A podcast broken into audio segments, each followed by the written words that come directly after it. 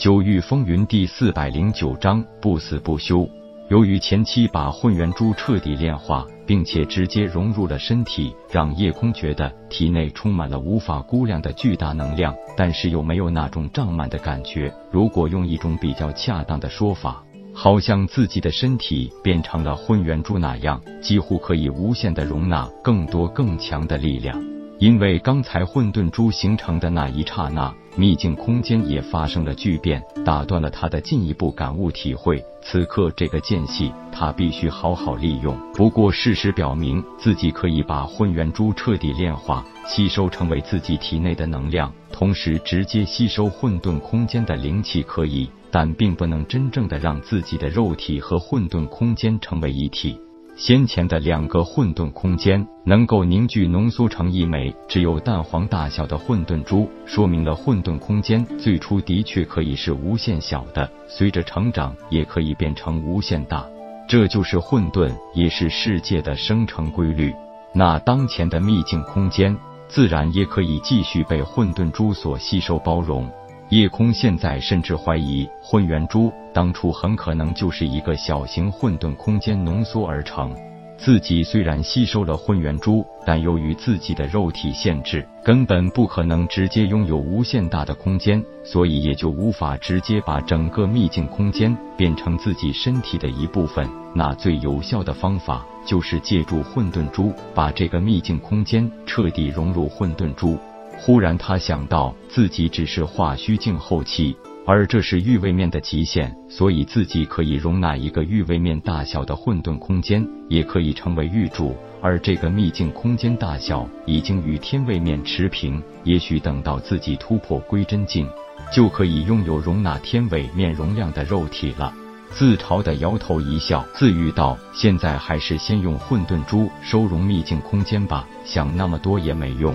问天却是很在意的道：“主人还真不能这么说，事在人为，只有一个人有了想法，才能想办法突破。如果连想法都没有，还怎么去创新突破呢？”夜空道：“多谢天老提醒和鼓励，我知道了。敢想敢做，永远是前进路上不可或缺的态度。”凝神静虑，直接催动混沌珠开始吸收秘境空间。树灵在极力的消化着炼化的能量，根本无暇顾及夜空的行为，所以经过不长时间的吸收，它周围的能量变得越来越稀薄，那种控制自己不能行动的力量也消失殆尽。不过刚开始还想借助夜空之力对抗树灵的自主融入力量，不但早已消失，此刻竟然对混沌珠吸收秘境空间的行为产生了巨大的反抗力。而夜空也发现，越是想加速吸收，效果越差。反而不急着吸收，慢慢进行的话，速度却又变快了。一直都有很多人说欲速则不达，今天他终于深刻体会到了什么叫欲速则不达。但是应该说是最能拥有一颗保持平静心态的行业，自有潜心担道，他当然更能明白急则出错的道理。既然现在只能慢慢来，那倒不如别浪费了这段好时光。神识三分，一分来催动混沌珠，一分继续随时关注着其他几个层面的情况，一分主导身体对破神丹进行解析，因为这项工作需要肢体配合。当然，此刻的球球和香也没闲着，因为夜空还是希望把吸收的进度能多少加快一些，所以让他们两个直接对当初存在过的那一个层面进行感应和融合就行。而结果证明了他的想法是对的，有球球和香的相助，混沌珠的吸收速度的确加快了。